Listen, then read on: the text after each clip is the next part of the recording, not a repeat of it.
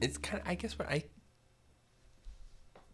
is sort of interesting is the way that because um, the two characters can't see each other, uh, and we're kind of get to inv- you know you get to tell me what you're wearing or I Right. get to tell you what I'm not wearing, then there quickly becomes this way that then they're also playing and sort of like inventing invisible things because they have the fantasy that they're acting out, but that can feels like it's so much easier to have that happen when they can't we the sort of premise is that they can't see each other.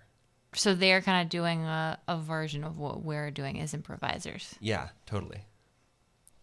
Hopefully we're um more successful than they are, but We have different goals, I think. I hope, yeah.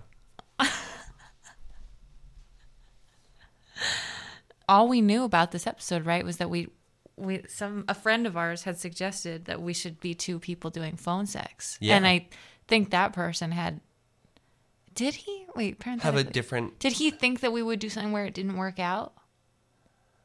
I can't I remember. don't I don't know. I I think some a friend had just t- like th- thrown out the idea that it would be a, f- a funny premise Right. for a, an improv podcast Right. that that there should be an episode where two characters try phone sex, Yeah. and that was all we knew going into it. Well, and I feel like we, I don't know if we talked about it, but I feel like we both at least had the sense that probably they were not going to get. I was about to say that it would be less interesting if they got to actual sex, but it was probably true that it would be differently interesting.